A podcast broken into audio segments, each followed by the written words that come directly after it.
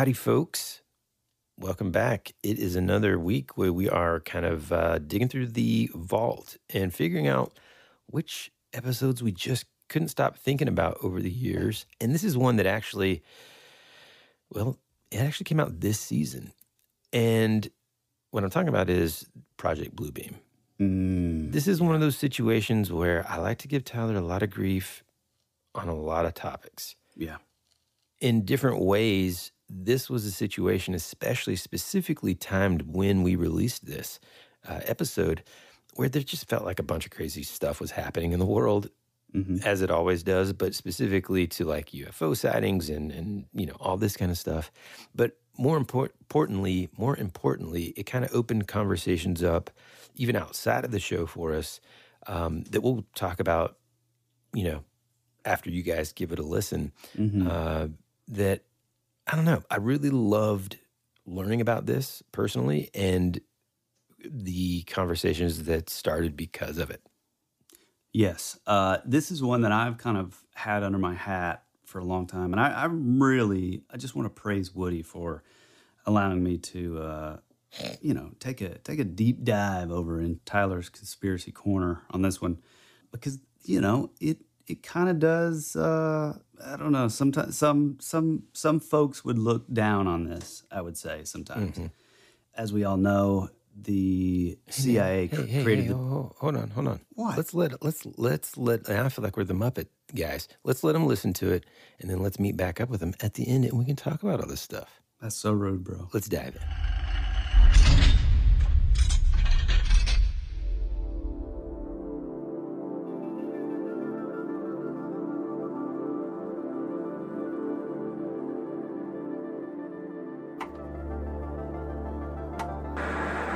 Another unidentified object shot out of the skies. We're getting a classified briefing on the three objects the U.S. military shot down in recent days. For the third day in a row and the fourth time in just 9 days. 3 times in 1 week, U.S. fighter jets have shot objects out of the sky. The U.S. intelligence community says UFO reports involving the military are on the rise.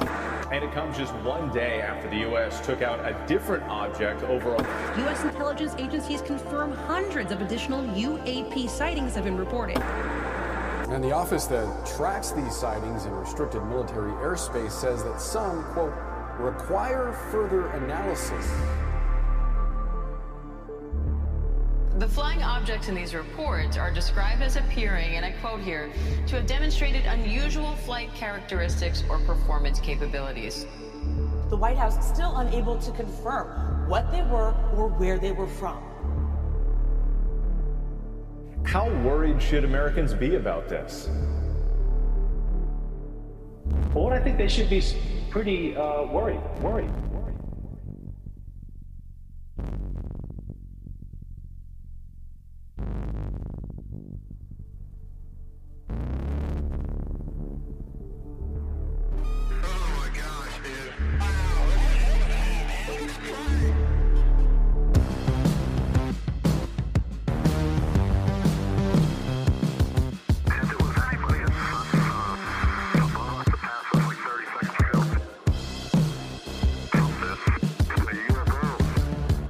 Hey folks, welcome back to another episode of your favorite podcast, That Would Be Rad. We're a podcast that majors in 80s and 90s nostalgia, comic culture, all things paranormal, and minors in retro video games, tabletop RPGs, pre-internet mysteries, and raising our kids to be half as cool as we were back in the 80s.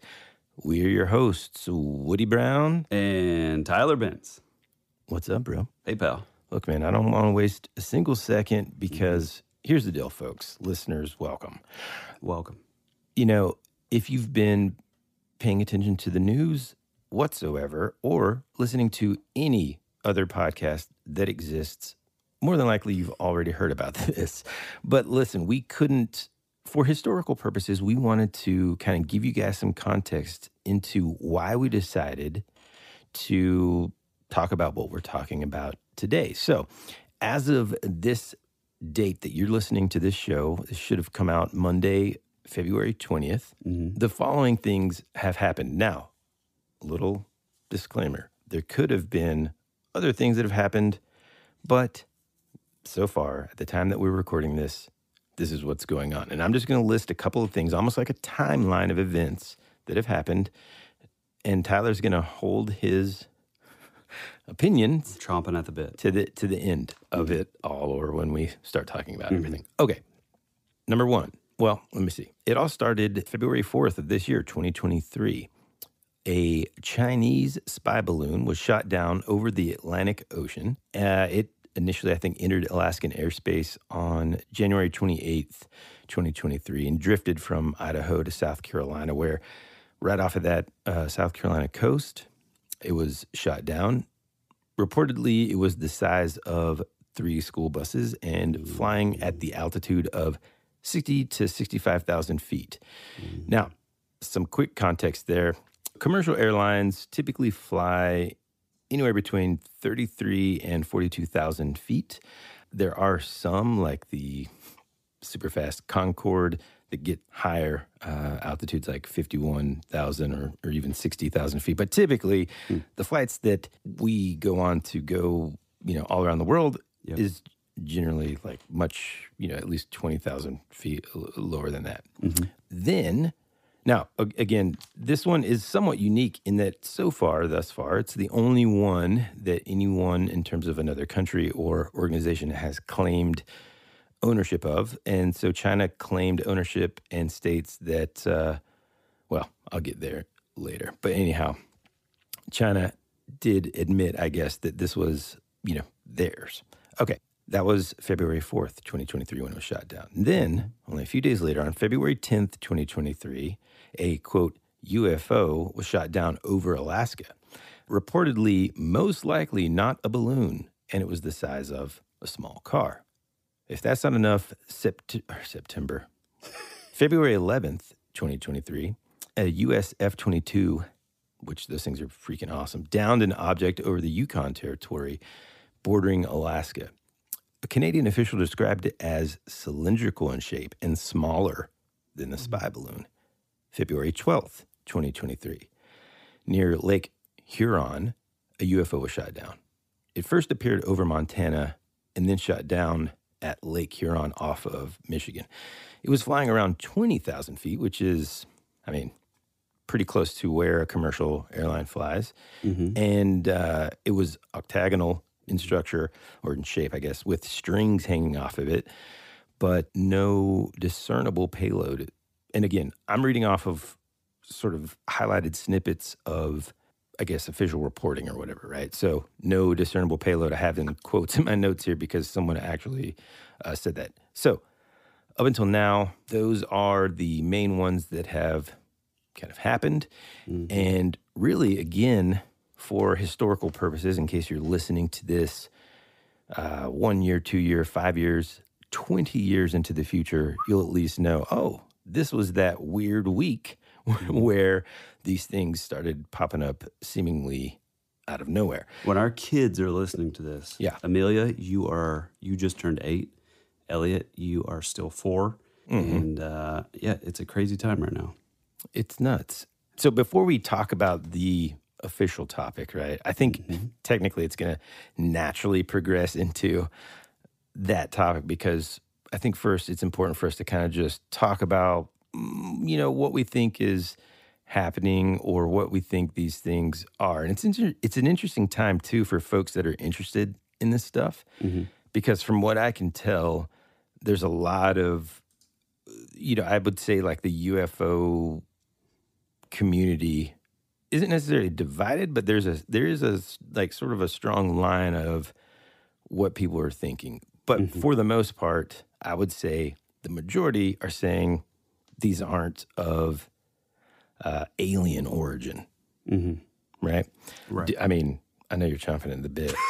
You're just like, just biting the sin out of your lip to tell me what your thoughts are. But do you want to hear what mine are first? And then you can happily destroy my theories? Yeah, let's do it. Well, my initial thought is, hey, guys, pack up the car. The world's ending. And that's because I've just been, hey, man, I'm watching The Last of Us. I love, those kind of movies and stuff. But then when all this stuff starts happening, it's like, well, first it's the Chinese one, and it's like, well, are we being invaded somehow? Like, what is it carrying? You know, that's weird. Like, you know, and also my initial thought with that one is, okay, wow, it's at 60,000 feet. The interesting thing, really, the part that I started being like, wait, this is starting to get a little weird, was sort of like the different shapes. So we have like a cylindrical one for people that have been fans of UFOs and these kinds of things. You know, I think, Tyler, you described it to me initially, even, or just referred to it as like, you know, like a Tic Tac potential the like cylinder, right? The Tic Tac was the footage from the pilot from like 2019 maybe. Right. Yeah. But this one is kind of that kind of shape, the same. Right? Yeah. That's just what I pictured in my head anyway. Which actually, to me, I don't know. I mean, not going to get into like what we think they are, but I love whenever there are... There are sightings of those like cylindrical ones, which are really cool to me because those actually predate any of like the disc shapes, you know, and they used to call them the ghost rockets. Man. So little history lesson. Little trivia in case that's a Jeopardy question. And so I like those. I like the idea. That they are cool. I like them too. Like cigar shaped. Yeah, that's it. That's it. Cigar shape. Yeah. And then like another one was like an octagon, right? And once the altitude started getting a little bit lower and stuff, that's when it becomes. I don't know. It's long story short for me.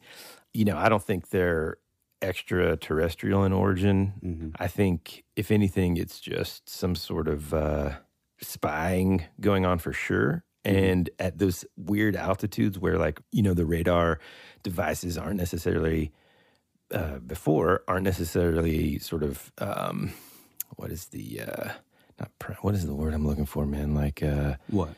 The settings being, not conditioned, not primed, not... I know what you're trying to say. God, what am I trying to say here, man? I know exactly what you're trying to say. Not tuned into, but I don't know. The radar wasn't optimized. That's not the word I'm looking for, but that's the word I'm going to use. Calibrated. Calibrated. Thank you, man. Yeah. This is the section of the episode where we're still, like, not mad at each other. But, and... no, like, I feel like maybe in my mind, again, this is just what I'm thinking. Everyone knows now, if you are a listener of our show, that, you know, my wife is not a skeptic, but she's she definitely believes there's always some sort of, like, reasonable explanation, that reasonable explanation being more likely to be not of paranormal or strange or whatever, okay? So anyhow... all that to say, I think it's more of a military sort of operation, not our own, but, you know, people trying to spy on us. They've been experimenting with different altitudes and different types of things that can collect information and or drop payloads, you know, and that's the scary thing, you know, for me, the potential that we've just, you know, been missing this for a long time. Anyway, that's what I think. Again, I don't think that they're of alien origin. Yeah. And thank you, Tyler, for being so patient. I don't know that you've never interrupted me. Yeah, this is a first. This is the first time. I mean, there's another moment in history, folks. Yep. Okay, man, go ahead. Let us know what do you think. Okay, for our longtime listeners, you... After these messages, we'll be right back.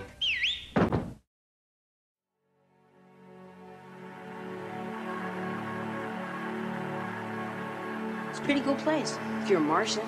Or a vampire. You think you really know what's happening around here, don't you? Is anyone out there? We're fighters for truth, justice, and the American way. Hey, this is Woody. And this is Tyler. And you're listening to That Would Be Rad. And now, back to our show.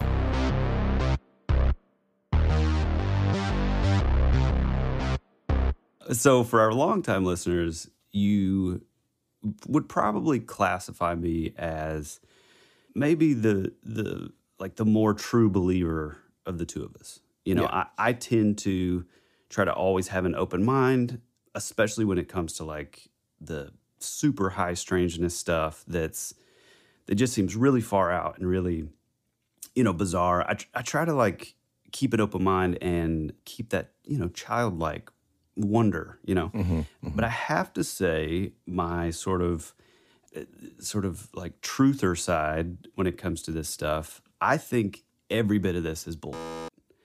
I think that, number one, I'm not even sure. Well, let me give my thoughts on what I think the balloon is. I think the balloon was a complete distraction. I think, because... So you're saying, and I'm just making sure that I understand so that other people understand, you're saying it is not of Chinese origin, but the Chinese government claimed it is for a bigger plot. Well, so here's the thing. So, and get ready, folks. And this isn't a show that we're not like a political show, right? But there are massive ties with the Bidens and the Chinese. I think it just came out yesterday that it is a known fact that they received $31 million from top Chinese, people in the Chinese government.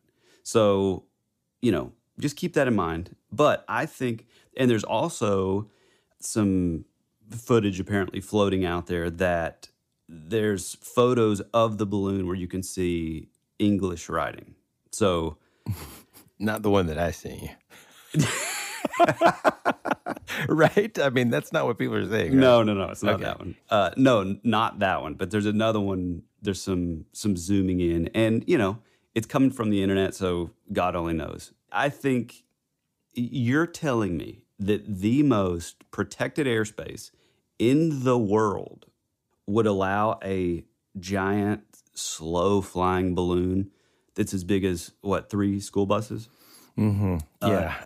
To float completely from end to end of our nation without every F-22 dispatched to take the thing out, I think that's ridiculous.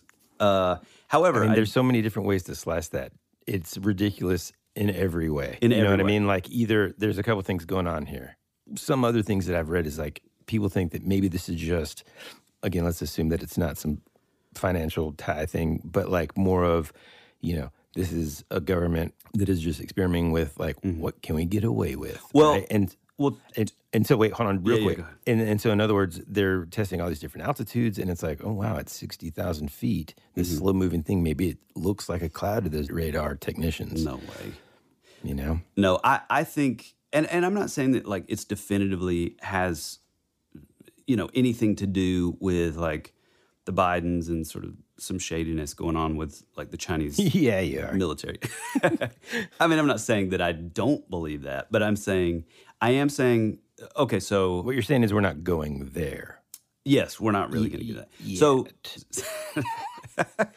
no, I think that either... I think there's several possibilities. I think it could be that because of those sort of dealings, maybe there is a portion of this that is like, hey, we know this thing is moving across our nation, but like we're going to let it slide. So I think that's a possibility. But I also, I don't know, I just feel like it's sort of like an Occam's razor thing, which is the belief that, it's whatever the most like easy sort of apparent answer is, it's probably that. And I feel like and this, this will eventually get into the real topic of today's show. But I do think that a weather balloon makes its way across our entire nation without being shot down. That's insane to me. Can I just add something real quick too? To that, no. To your point, man, it is strange that like, and also if it was a quote unquote spy balloon, in the same way of like, I don't think it's extraterrestrial because boy, if aliens that finally get here. Balloons have like are riding in a little balloon that's just moving so slow. Although Woody, that would be like the funniest, most hilarious bit of irony in the world because they finally made it, or that's like their escape hatch or something. No. Like, because when Roswell came, it was clearly a UFO that crashed, and then they retracted it and then put out. Oh, it was a weather balloon. Right. So the idea that the UFO is finally here, and then they just take the form of an actual weather balloon. God, that's amazing. That is amazing. And also another equally hilarious thing would be like, they're just like, oh man, we're going to crash, mayday, mayday. And they're like, this was their lifeboat, basically. Right. And they're like, it's okay. They won't shoot us down. We're not scary looking. Boom. Yeah. Pop goes the weasel. No, I think you have this weather balloon. And then over the course of 3 days, you have 4 supposed UFOs shot down. I think it's total bull. What I do think is I think that it does have to do with this new, let's call it a spy balloon, dude. Because I also want to make a distinction here too, because I wrote this down because I recently watched this. There's this YouTube channel, this really cool engineer that he's the guy that makes the glitter bombs, for people that steal packages and the world's largest super soaker. There's a big glitter conspiracy. Have you heard about this? I have heard about the glitter conspiracy. We're not going to get into it here. It's weird. But it is strange. Somehow this guy got a hold of it, a lot of it. Yeah. But, he was talking about, for whatever reason, something that they were doing. And then he went into weather balloons or whatever. And I didn't know how many go up on a daily basis, and the fact that that is how we have nowadays a more accurate by the hour sort of forecast, because it's transmitting the data down. But here's something that is going to be a distinction between a typical weather balloon and then this one. Okay, so remember, this one is reported to be the size of 3 school buses. Now I looked up what's the average size of a school bus here in the U.S. It's about 35 to 45 feet. So times 3, you're talking about something that's 130 plus feet wide, right? Well, a weather balloon is 6 feet wide. Yeah, right. They can get up to about 20 feet wide, and they don't go, essentially they're not 60,000 feet. Right. And I think the size is what allows it to. Yeah. Another thing that's interesting to me, you're telling me too that highly monetarily superior, probably military, a physically superior in terms of numbers of soldiers, just due to their population and technology, military, due to Roswell. Right? Well, I'm talking about China in this instance. Oh, right. They just don't have a spy satellite with some HD. Yeah, we got a balloon. Well, and also I think it's. I think this whole the news, whatever, mainstream media, I think them constantly making the big deal of it being so high, and it's we do. I mean, it's widely known that NORAD can clearly see it. It's not like it's not like the old days where it was so that they don't have sensors that are just going nuts. Because I'll just give another example. When I'm flying my drone, Well, here's something else that I heard someone say is why couldn't we just see it, man? Well, okay, look, when I have my drone and it's only up, it's too high, 400 feet. I can't see that thing. I can hear it, but I can't see it, Although there are photos of it, and that's another thing. There are photos where it didn't just keep that altitude the entire time. Like the one that I sent you. No, but there are photos, from civilians where it was. Yeah. It was much lower and visible, So. Yeah, and something that big, you're right. I mean, clearly. It's kind of hard to miss, Yeah. So I think there was either some shadiness. I think maybe it is an actual spy balloon from China. I mean, there is a long history of, we're not throwing you under the bus for our Chinese listeners, but there is a long history of the Chinese using this balloon technology to basically drop these fire bombs. Have you heard about this? No. Well, I mean, I kind of read something about that. That's what I was talking about earlier when I said, that's the kind of thing that scares me more is just if it is a country, what are they using it for and what are the capabilities? Obviously this to me, if it's that easily caught, then we're not even close to understanding the worst case scenario, you know what I mean? And I know that their spy balloon usage, the U.S. has used in other countries too, and all that kind of stuff. But well, what I'm talking about goes back to the 50s. They were, people would see them coming through the Midwest, just sort of out of nowhere. And technically, I think that's those are technically our first. They sort of fall into the category of the first domestic terrorist, sort of attack. Wow. Which is pretty interesting. But let's get on to the other ones. Okay. I think the ultimate answer is you just think it's like complete. Yes. There's some sort of something going on here that isn't. Yes. I think that when you have within a day of each other, you have like Trudeau coming out, and which for everybody out there that loves Justin Trudeau, listen, I love Canada. My art rep Cam is a proud Canadian, and every Canadian that I've ever met probably has been amazing. But I think their prime minister is absolute garbage. I also believe that he is definitely Fidel Castro's son. That's another conspiracy. If you want, go look into it, and I mean, boy, it's hard to deny. But anyway, I think he's a super shady guy, and I think that him putting so let's just look at this. So, you know, I brought up the Roswell crash, you know, back in 1947. You know, it was clear what it was. It was released in like the the radio announced that, you know, it's an unidentified craft. It crashed, yada, yada, yada. Well, we're talking from 1947, and then within a day, it was retracted and then put out to the press that it was just a weather balloon. So from 1947 until 2019, the government has fought with, you know, by tooth and nail to keep this stuff a total secret. Suddenly, in 2019, the Pentagon comes out and reveals, oh, this footage that had been sort of making its rounds on the internet of like the USS Nimitz and the Tic Tac UFO. Yes, we admit that it is real footage. We don't know what it is. We don't know. We do believe that it could have possible extraterrestrial origin. Suddenly, everything online is going from using the terminology UFO to UAP, which is sort of and suddenly, like, every government official that is putting out public statements are using the term UAP. And, you know, you have, like, Elizondo and it's super weird, too, because in all of this crap, they just were like, it's UFO.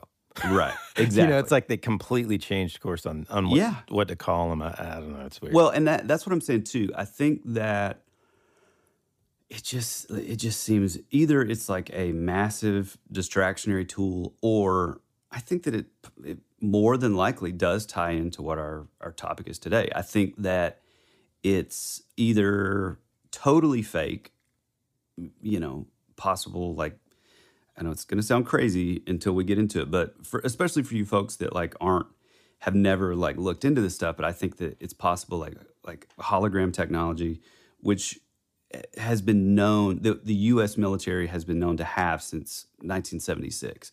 And I think that it's either that or there's a possibility that it could be, you know, our own sort of crafts. Now, let me just say this. Typically speaking, I am not necessarily one to more than just like briefly be somewhat entertained by a conspiracy theory. Tyler knows this about me. Listeners, it's probably the reason why, for the most part, we rarely kind of talk about them on the show. And so, like, from my perspective, when Tyler kind of was initially telling me all this kind of stuff, I got to say, like, initially, when you start thinking about it, right? And let me say this, too. Could it all just be coincidence? Are there things that potentially are... Now, don't say no. You almost said it just then. No, I'm saying, it's a coincidence. UFOs. No. I'm not even there. I'm not even there yet. I got it. So that's the thing that just let me, hold on, man. No, this is what happens when you interrupt. No. You were doing real good. Hey, okay. Can I say one thing, though? Well, you're gonna anyway, right? No. Let me just clarify one thing. Okay. Despite whatever Google says, or, you know, any sort of like Snopes fact checkers, the term conspiracy theorist was actually created in 1969 when JFK was assassinated. It was used to sort of throw shade towards people who looked into anything that sort of veered from like the public opinion of like everything is rosy and flowers with our government. They're only here to protect us and and do positive things. So just know that, like, when we say conspiracy theories, like, I don't think it's a bad thing. I don't look at it as like yeah, we're also not limiting them to only governmental conspiracy theories. Yeah. I mean, like I just said, like the glitter, there's a, I think that's a conspiracy theory. I mean, you know, but I just, there's a lot out there. I do want to say that the term conspiracy theory and conspiracy theorist was created as like a, you know, a type of like disinformation sort of attack to, like, you know, take away any sort of validity for somebody who's like, hey, I've been studying this footage and it doesn't quite add up. Yeah. So the unfortunate thing is too that just like in every section and corner of any group, there's crazy people. Oh yeah. And so they tend to be the loudest and they tend to be the ones that get heard first. And then in addition to that, it makes it easier for people to just be like, well, I mean, I could, you know what I mean? So anyway, whenever Tyler initially said, I think it's this, our show topic today, I was kind of like, well, I mean, it's not that I doubt any of this kind of stuff. I always like to know, like, you know, what's the main goal here? You know what I mean? But also, boy, it is pretty weird that all these things started happening just like back to back and all that. I think, I don't know, I guess we better just get into it. So, okay. All of that to say, Woody and I both firmly believe that all this stuff is fake.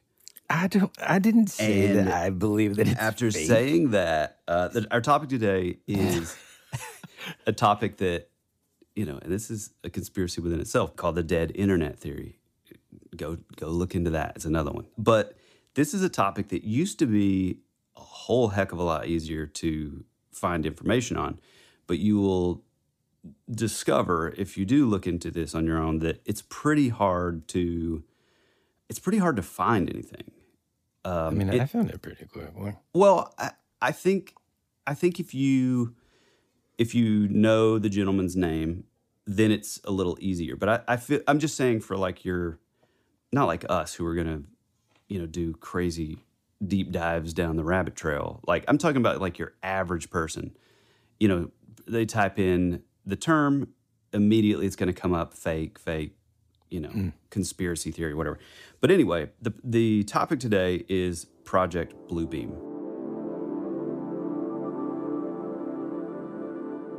It was started by a man named, I've heard two pronunciations. I've heard Serge and I've heard Sergei. I think it's probably Sergei, because he was sort of a, you know, French-speaking Canadian. Yeah. But it was by a Canadian journalist named Serge Monast who released a, they say manifesto, but it's sort of like a... It's like a book, right? Yeah, but it's not quite long enough to be a book. It's like maybe like a pamphlet, maybe? Anyway, he sounds legit already. Well, no, he was like a legit. No, I know. It's just funny to me. Like whenever I think of somebody just like handing pamphlets out, I'm like, whoops, right. Uh-oh. Yeah. Or like those like punk zines. Oh, I know. Those are cool. Yeah. No, I know. That's what I'm talking about. That's for you, Clay. But anyway, he released a manifesto in 1994 that, and I'm sort of paraphrasing here, but he basically lays out that there was a sort of tactic that would involve the UN, NASA, and certain elements of the U.S. government, U.S. military. What he's probably talking about there is like what now we sort of refer to as like black projects or like the shadow government. It's like people that you'll never know their names, and they're people that are sort of making the calls to instruct like the actual politicians that we know of. That's like a whole other thing, but... Basically, it's this plan. Project Bluebeam was this plan. It's a four-step plan that was basically created to, I mean, I guess like form like a one-world religion that would ultimately sort of lead to a one-world government. Serge Monast was like as his sort of research went on, he did a whole lot into like the New World Order. And so you're saying like, what you're saying is, Project Bluebeam in itself has multiple sort of stages or whatever. Its ultimate goal is to create this sort of new world order slash universal religion, global dictatorship, ultimately just to install whatever larger group is behind it all, give them power, and just have their thumb on humans collectively, right? And again, I mean, this is stuff that, like, it's funny because I can see this guy, and again, another thing that's hard about this is, like, anything that you find on Sergei, it's all in French. So, you know, even like his writings and stuff, like it's kind of like, you know, any videos that you find, which are amazing. I mean, they're like from like 80s, early 90s, and like, I don't know, it's just a great era, you know, to see this like sort of conspiracy theorist guy. I just wish it was in English. But yeah, basically it's this four-step plan that, I mean, kind of goes along with your World Economic Forum, kind of this. Are you going to lay out these? Yeah. I'm going to lay them out. Okay. But it does go in line with, I think, you know, it's kind of a shame that he wouldn't be able to see this stuff kind of come into fruition. But some of the stuff that we're looking at is like, you know, like our carbon footprint, our carbon credit system that's coming, our social credit score, like all this stuff, like, whether you're conspiratorial or not, like it is leading in a direction of a lot more control in the hands of, you know, the government instead of its people. And that's pretty scary. Yeah. Hold on real quick. Now, I have to say this too, folks. This is the first time I'm learning of it. Tyler gave me strict instruction. I did. To not look up anything. So I think probably so that I wouldn't have any rebuttals, since everything in the world is a hologram. But like, I'm probably actually closer to what you think. I don't know, but you'll see. I haven't heard it all yet. But what I'm saying is this. I do have a couple quick questions. Okay. So if that's okay, I'm just going to throw them in there. I'm not trying to interrupt you. Mm-hmm. I mean, I haven't laid out any of the steps yet. Well, my question is like, how is this guy sort of privy to this information? Is this a theory he sort of just kind of uncovered or? Like so, and this can kind of get deep too, but I'm not going to spend too much time into this. So apparently he had several connections who would later come out to actually, that video that I sent you, she was, you know, the assistant. So after World War II, there was a thing called Project Paperclip. After the Nazi sort of regime was overthrown, the U.S. and the Russians took their top scientists and sort of split them up and took all of those, you know, great minds of the Nazi Party. In that, the head of those, or like sort of the, I guess, the greatest one of all, which again, I mean, to me, it's like, Even this is like hard to believe, but it was a guy named Wernher von Braun. And von Braun was him and Jack Parsons. Like they would go on to literally create NASA. So a lot of the things that we know of as commonplace, like with NASA, was literally created by like a top Nazi scientist. And so a lot of the information, and he never would name his source as far as this part goes, but a lot of this was basically... He being Sergei? Sergei, yes. Okay. A lot of this was coming directly from Wernher von Braun near the end of his life. And so basically he was saying this, I think he was saying it in like this, maybe the 60s, I think. I'm not sure like when he died or not, but he was saying that like basically this technology was already in... you know, kind of in the works or whatever. Okay. And so then later on, you would find that Wernher von Braun's assistant basically comes out and says, yeah, every bit of it is totally true, which is pretty interesting. One of Sergei's connections, like informants, it was like I think it was like some sort of, you know, intergovernmental person was also said to, you know, apparently they were supposedly like taken out, as they say in the biz. But anyway, did you have any other questions? No. So basically, what's his name? Sergei Monast. Monast is an investigative journalist. Yep. He, so for whatever reason, maybe we don't know, I'm not sure, was kind of able to kind of interview or potentially get into that circle. And find out this is where the theory came from. Yes, Yeah. Okay. It came from like... I'm just making sure it's not just like he... Of course, you know, to buy into it all, we have to believe that Sergey did speak to those people, the assistant, you know, all that. I mean, right. More than one person, you know, more than one quote-unquote witness in a situation that has the same story kind of is a pretty strong thing there. But yeah, well, let me say that. So I guess in his Project Bluebeam like manifesto, he names this woman that was like an informant and was very close to Von Braun. And then I think, you know, much later is when she came out and like pretty much backed every bit of it up. So he never like named her, I'm guessing for her protection. Yeah, sure. But then she would come out and basically, you know, say that every bit of it was true. All right, let's get into the stages. Okay, so the stages. We will return after these messages.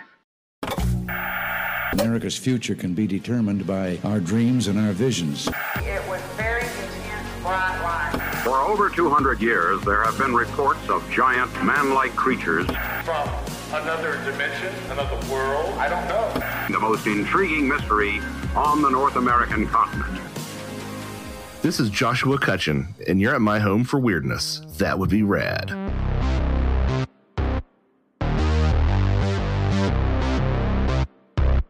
Okay, let me say this. So I think, before I get into the stages, I think one thing about Project Bluebeam is that everything has to happen exactly like it was laid out by Sergei Monast. In my opinion, I think there's a lot of things that he was probably dead on with, but then I think there's other things, as with, you know, whether you're a good guy or a bad guy, like you're going to adapt with the times. So there's a lot of things that, you know, again, this is in 94, you know, he had no way, and the bad guys probably had no way of knowing that like the internet would become such a big thing, you know, in society. You still there? Yeah. Oh, I'm just taking it all in. Oh, okay. No, it sounded really quiet. Yeah, so there's a lot of these things. It's called listening. I know, you know, look, I know you're, since we're just introducing, we're educating. That's what happens when people listen. They're anyway. Quiet. Go ahead. So a lot of these things I think people look at as like, oh, well, this thing didn't happen, so this is clearly fake. Oh, I see what you're saying. Okay, so you're saying that if you're going to lay out these stages here in a second of the things that were said to happen. You're saying a lot. Some of the ways that people discredit it immediately is if these stages are slightly different here and there. Now, I think it is important to kind of say this is not someone that's quote unquote. This isn't a prediction of the future. You know, like a he's not like a prophet, right? Like he's saying like, hey, this is a project that I'm aware of as of now in 1994. And yes, dude, I think that's a cheap way. And look, I'm not saying that I buy into this even at all. I'm just saying that's a cheap, skeptical approach. Yeah. If it doesn't happen in the same way. I mean, everybody listening right now, think about your last 10 years. Did they, you know, happen exactly like you planned? What about today's daily, hourly schedule? Did that happen, or did something interrupt it and you had to pivot and make a change? Right, exactly. That's what you're saying. That's okay, gotcha. And also, like this information, I think the majority of this information is coming from, you know, information that was taken from Von Braun in the 60s or 70s at the absolute latest. So, you know, it's like if you like really, you don't think that the shadow government or like the banking cabal, you don't think they're going to change their plan and like adapt, you know, when new stuff comes out, you know? So anyway, so the original sort of idea, the first plan was basically this technology that would cause like earthquakes. And before you laugh, there is technology. We just had one in Turkey. Go ahead, sorry. Yeah, exactly. We just had one in Turkey. There's this thing called HAARP technology, H-A-A-R-P. It gets into like weather manipulation, and there's a lot of sort of shadiness there too. I mean, this is like a full-on, I've dropped some real big conspiracy gems on the show. There's a lot of threads that lead to other theories and stuff too, correct? Right. Yeah, okay. So the first plan is basically these first stage, right. These earthquakes are caused, and in these earthquakes, there are relics and artifacts that are found, and basically, these artifacts were are going to be used to like invalidate like religions all around the world, right? Okay, and so well, I'm if I'm too silent whenever you're saying something, it's because I'm writing it down. Just because, again, this is the first time I'm hearing this, and I'm okay. So stage one is earthquakes. Within the earthquakes, they're like, "Hey, whoa, what's this?" Right. Indiana Jones pops around the corner. He says, "Oh God, man, this is a Casio watch." But that's impossible. It couldn't have been from. Yeah, exactly. Okay. Yeah, and a lot of it, I think it's probably, you know, and I'll reserve like what I believe in until we get to the end. But yeah, it's basically all these artifacts are sort of, you know, upheaved, and between that and then using like the media and Hollywood, what's called predictive programming. That's like another sort of CIA thing where you'll see things in Hollywood, like you'll see things in the media, in movies, you know, years before these things actually happen. And there's a reason that like there's a whole other sort of conspiracy side to that as well. But it's called predictive programming. So he believed at the time that like, and I can't remember the examples he had, but like, you know, like Close Encounters and yada, yada, yada. Well, it's kind of like, just listening to this, it's kind of like the example that you use often when talking about folklore surrounding like things like fairies and stuff, and Peter Pan, for example, and then Disney kind of, you know, taking that. Now, I think Disney did that because there's good stories within that, and then they watered it down to make it a marketing thing for kids to watch. But like, I used to, man, but once you really look into like Disney and again, come on. There's just too many threads, and this is part of the reason, ladies and gentlemen, why I typically I don't even. Yeah, it's not my cup of tea necessarily, and then it just starts going everywhere, and then your mind's just like, I'm just gonna stay inside for the rest of the. All I'm gonna say is you can find the official FISA documents where the CIA physically helped fund Peter Pan, Walt Disney building Walt Disney World in Florida. Like they literally paid for the swampland to be, for the park to be built. So why is that, you know? And then you have Project Mockingbird. That's another one. Go look it up. But anyway, so first stage, earthquakes. Well, now I'm like super intrigued. Why is that? Why would they? What's the theory behind them? So Project Mockingbird gets into this thing where... I'm talking about them funding the... Yeah, so because it's all, again, it's tied into like some of this like predictive programming, and some of it is like subliminal like messaging through his like cartoons and movies and like little things that they were actually able to... I mean, this is its own episode. But it's similar to how...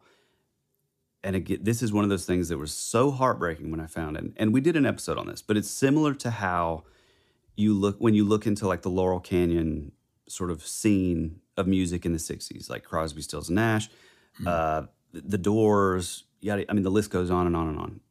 All of those were from Laurel Canyon, right?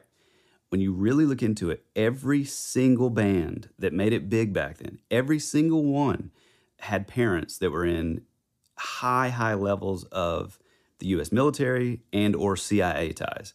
I mean, Jim Morrison from The Doors, his dad was an admiral, and he literally is the guy who signed off on the Gulf of Tonkin, which would go on to start the Vietnam War. So, like, there's all this stuff. Oh, and then it's also a known fact that, like, the big, like, sort of LSD craze at the time was...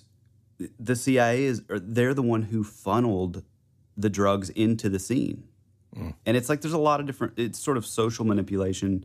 And you can, you know, the Tavistock Institute was one that was like sort of the British version of that, but it gets deep. But anyway. Back to stage one. Back to stage one, or stage two now. So the stage two, and there's a train going by right now, which. Okay, sorry, hold on, I got another question. So what's the...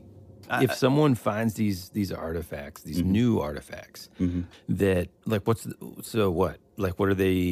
purpose of having planted artifacts, and then like how are they planting them? This is basically whoever discovers them is in on it. Is that what you're saying? Yeah, I would imagine. I mean, okay. I don't know. I mean, I haven't looked into the specifics of that, but I would imagine that it would have to be somebody sort of. Yeah.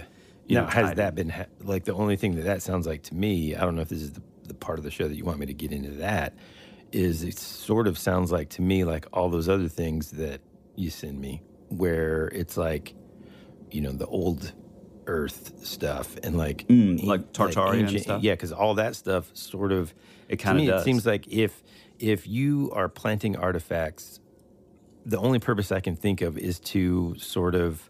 And I think you kind of mentioned this earlier, sort of just kind of dissolve the belief that you have, whatever belief system that is. It doesn't matter if it's Christianity or Buddhism. Like, we all have in our dogma and our own personal zeitgeist an idea of how things went based on our own timeline and belief system, right? Yes. Yeah. So that's the only reason why, is that the purpose that they're doing? So I believe that stage one, and again, you know, I think it's important to just continue to sort of harp on this, that like, surely there's some like pivoting. So if this is coming from like the 60s, you know, obviously, hey, maybe we don't do this step. Maybe we do. Like, I think because of the birth of like, you know, like the media and like, you know, the nightly news and Hollywood and stuff, I don't even know that this part is super relevant. I mean, I see the reasoning behind it. The reasoning is to, hey, here's this artifact that we found that actually says that, you know, Jesus, like, it starts to sort of jumble like timelines, and it sort of starts just to create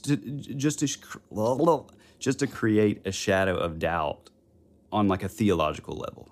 Right. Okay, so you're saying like maybe they go to the cross, and in Latin it translated to John Teeter.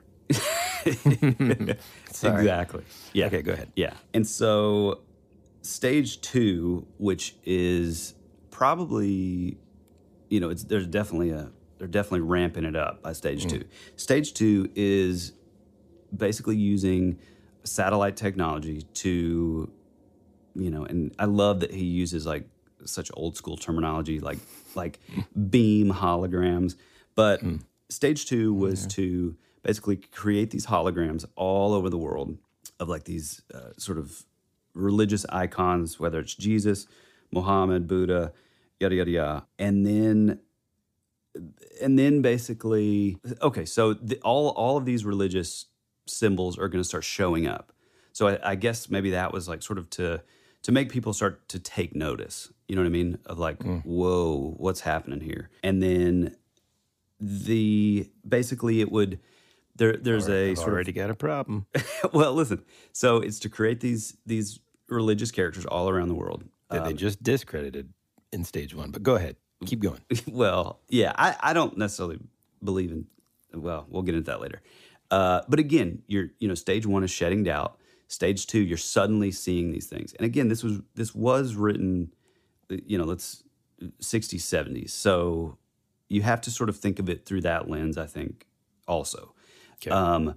These, you know, hologram technology that is completely so realistic and so amazing that suddenly people are like, whoa. And this ties in with stage, well, so... they're going to basically communicate to the people that, and even the way he lays it out, he's like, you know, for the U.S., you know, it's clearly a Christian country. For, you know, this country, it's clearly a you know, Muslim country, and like it's very sort of black and white, you know, which I don't necessarily think that it's like that really anymore. But anyway, it ultimately this hologram would sort of project into all these religions, whether it's Jesus, Buddha, Muhammad, they would all combine like a Voltron into... Oh, no way, no, listen, dude. For real? Into one like sort of supreme being. And it would say, it would basically tell the people that, hey, everything that you've read, some of it's right, but some of it's wrong. And this is correct over here. Muhammad, Jesus, Buddha, we are all the same entity. Hmm. Which is a little problematic. Well, hold on a second. And I was so taken aback just now when you said like Voltron. Yeah. I did not see that coming. Mm-hmm.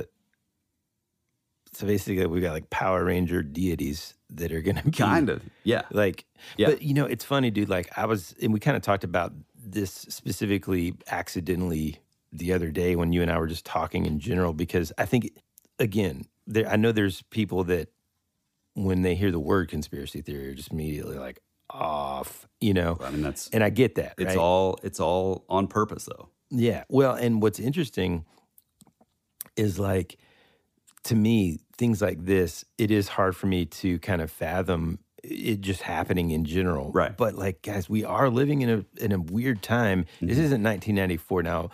I think it would be a lot easier. In some ways, I think we're fortunate because like, I think if this would have been successful by 1994, it would have been way more sellable. Exactly. You know what I'm saying? Because like nowadays, we already have, forget about secret technology that exists. We already have public technology that exists. Like, have you seen those stinking the dolphins? I mean, they do it like but just that's crazy. Also, like drone shows at the Olympics, man. Oh yeah, at Stone Mountain. Yeah, I was about to say we saw it at Stone Mountain. It's amazing. Right? It's like it's incredible and it's not secret, right? So if we can do that already, I just imagine like, and you know, I almost. You know, I almost don't even want to say this out loud to give a bad guy like an idea, but like, you know, it's going to be, unfortunately, like if you're Christian, for example, and I don't know enough about, let's say Buddhism or Hinduism or even Islam in terms of whether or not there's a trope of like a return or a second coming, so to speak. But let's just for a second, if you're Christian, you're familiar with the idea that at some point, you know, there's going to be like a time when, you know, there's a return, right? Yeah. And so like if that happened now and it was really happening, Ann and I talk about this all the time, even if we were like looking at it in the sky happening in real time, we'd still be like, well, but isn't, I mean, is it just a hologram? Yeah, right. Well, and also you, I mean, you touched on like a really important part with like the Christianity side. I'll get into that later. But so this thing appears, it sort of joins into one, so that like everybody on the planet can see this thing, right? And that also plays into Revelation, you know, in Christianity at the end times where. You know, God appears and everyone can see him, basically. And tell you something else that it plays into, man. Woody. I'm sorry, dude. It also plays into, well, you know, it's not my fault, dude. I didn't know anything about this. So it's just like, I'm learning all this stuff in real time. It also plays into a simulation theory. Well, I'll go one step even further. I wonder if you know, all eyes will see this thing. And even in Project Bluebeam, you know, everybody will see this thing all across the world. Everybody will be able to see it. I wonder if that's actually a sort of a simplified version of it, us having the internet. Oh, I mean, look, you know what I mean? That's an interesting way to describe it at a time when the internet they would have had no idea. Yeah. Yeah. Wow. Yeah. That's interesting. Okay. So I don't know. I think that's been one of my thoughts for a while now, as far as like yeah, that's cool. You know, everybody will see, you know, when God comes back or Jesus comes back. Anyway, so. Sorry, I was just going to say if it happens by the time these people have heard this, that the Voltron God, you know. Okay, sorry, go ahead. Yeah. So stage 3 is to use basically like telepathic communication to pretty much like explain all this stuff, which is an interesting thing because We've had like what's called neuroelectromagnetic devices since 1972 that we know of.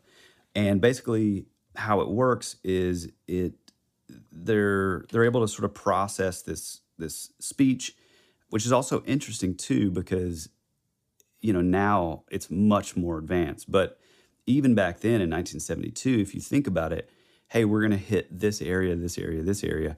So you just do that exact language with that exact dialect, and you're sending out the same messages, and it's sort of hiding in these little mini bands of frequency in between, like, the main sort of frequency bands. You know what I mean? Yeah, dude. I mean, my mind is going 1,000 miles an hour here because, like, think about it. Wow, I don't know. And so the thing is, too, is, like, these would all be done on in, like, inaudible frequencies. So it would be just like it would sound like it was a personal thing in your mind, right? And that's actually a thing that's, you know, on the market. So sort of the standard sort of thought is that, you know, whether it's, you know, black budget, you know, we think of like Cambridge Analytics or Boston Dynamics or DARPA or ARPA.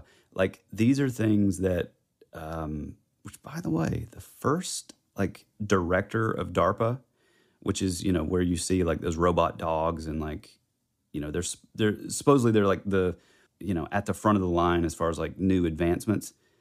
That's Tesla's or Elon Musk's grandpa, which is pretty interesting. But yeah, I digress.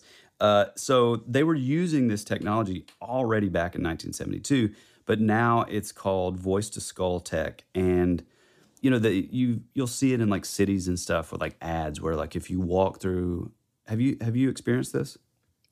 Nothing that I can think of that I could describe as a voice to skull. Yeah, well, I mean that's sort of like the term for it, but and that gets into like some real crazy stuff, like a thing called gang stalking, which is like slow your roll. Talk to me about what kind of ads I should have experienced. Okay, so I was in New York like several years ago, and there's like this one place that you can stand, or you could. I don't know if it's actually, you know what? Maybe it was like a Stranger Things ad. I can't remember, but you would stand in this one place and only you could hear this ad. And then, you know, you would look up. I'm pretty sure it was in Times Square where like the giant, you know, screen is. Mm-hmm. And, you know, like whatever ad was playing, you would personally hear the audio, but only in this like little special field or like bubble that wasn't audible to like anyone else. So it literally sounded like it was coming from your mind. Mm. So like we already have this stuff, you know, even on like a sort of semi-commercial level, but it's been around forever. The interesting thing is that eventually this sort of, you know, telepathic communication, which is a thing that was also used at Montauk, which they called synthetic telepathy. Yeah. And they would use it to induce, like, basically people thought they were schizophrenic. They thought they were, you know, they thought they were going crazy because they were able to, like, hear stuff and it was clearly coming from their head. But little did they know, you know, they're being manipulated. And so that would, like, sort of ramp up, I think. And, you know, and to me, this third stage is a little vague. I don't totally understand this part, but apparently he talked about how basically the synthetic telepathy would eventually be used. It would sort of ramp up into also making people be able to see like ghosts in their house, poltergeist activity, hearing like demons in their heads. Like, so I think it's just that further sort of like destabilization of humanity, if you will, you know?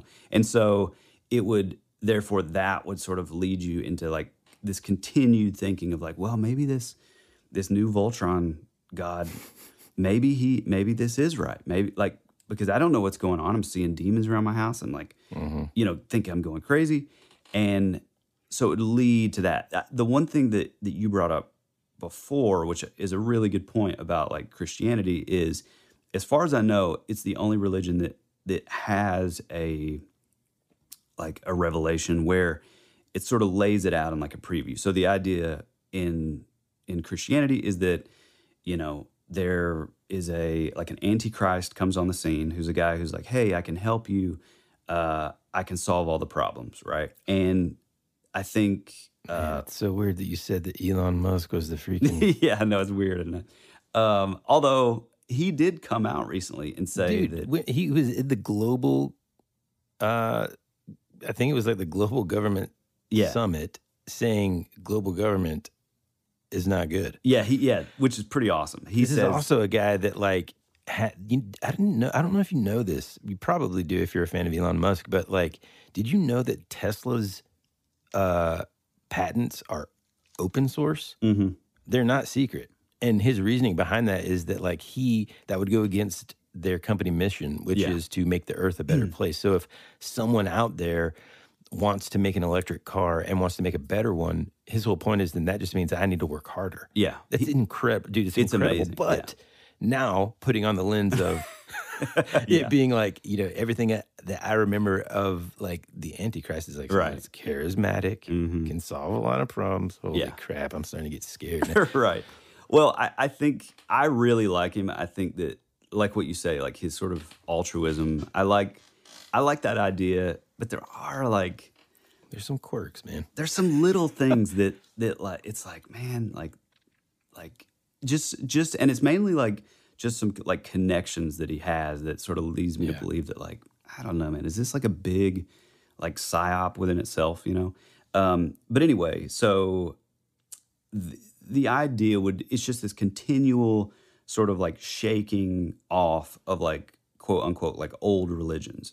Mm. So, and I think this also that you have to sort of put this in scale is like, this is over the course of like several years too. So it's this like ramping up, you know? Yeah. And then stage 4, a fake alien invasion. Mm. And basically the reason for that, and I mean, you know, I like Reagan. I think Reagan was awesome. But if you look at his speech where he's talking about like, well, if we had an extraterrestrial threat, you know, maybe that would be the thing that we would need to all band together and come together as one, you know. Yeah, it's funny though. Like even like you and I were probably too young to actually like just be sitting in front of the TV and being able to consume that information and be like, I guess he's probably right. But I was. Come on. But like it is a topic of conversation that I've had with folks before. Like when it is annoying as heck, well, I mean, just like today, for example, like our country's getting more and more divided, seemingly, right? Mm-hmm. Now, when I'm around folks from all walks of life, in real life, it doesn't really seem like we're divided necessarily. But, you know, topics of conversation can get a little heated at the Thanksgiving dinner table nowadays. Mm-hmm. You know, that's been the case for a while, though, right? In terms of part of the things that I've talked about with folks is like, well, what is like something that would like bring us on all together? Well, it's happened throughout history, not alien invasions, but like war can typically bring a country together, right? Like World War II, everybody's working together. We've got a single goal, no matter who you are, right? Right. So, you know, I think it was attempted to kind of do that in different wars, but over time it's become less and less so. So it's like, what would unite us globally? Yeah. And it's like, you look at these stages, right? And it's like, okay, we've wiped out our belief system because now we have Voltron. Right. And there's all these other things happening. Well, I mean, what can save us? Only Voltron can save us. Yeah, exactly. Yeah. And so this alien invasion happens. I don't know if it's strictly, if the, you know, quote unquote, like UFOs are strictly holographic, or if there's also like a combination. I mean, if we're looking at it as like 100% reality, you know, maybe some of these that we're seeing on the news are. Please just stick to one conspiracy never went theory. To the moon. Just stick to one conspiracy theory. You know, maybe some are like our own, and it's sort of, you know, to sort of push the theater of it all. But anyway, there's this alien invasion that sort of, and again, this Serge Monast which sounds a lot like monastic. So that's interesting. But he was coming from a place, he was a Christian. And so he was coming from the mindset of, you know, again, it taught, you know, in the Bible, in Christianity, it talks about, you know, the Antichrist brings forth this one world government, one world religion. And it, I mean, it's kind of crazy because now we're looking at, like I said before, the World Economic Forum and, like, you know, all the stuff about depopulation with, like, Bill Gates. And it's like, it's kind of crazy that it's like, there's a lot of these things that are being, like, these boxes are, like, being ticked off. But basically the invasion comes. That's sort of the last straw that sort of leads the people to be like you said, oh, the only way that I can be saved is the government comes to help me. And by this point, you know, all governments, and like I said before, all of this was between the UN, NASA, and certain aspects of the U.S. government. So, you know, even just that on its own, you know, this, like, push lately for, like, us to, oh, we all need to be one united nation. So we would have a one world government. We would have a, you know, and a lot of people, this is sort of a side topic, but a lot of people believe that, you know, if you are looking at it from the Christian perspective, a lot of people believe that this sort of one world religion is actually, like, a form of, like, scientism. It's not an actual religion. I mean, this kind of goes against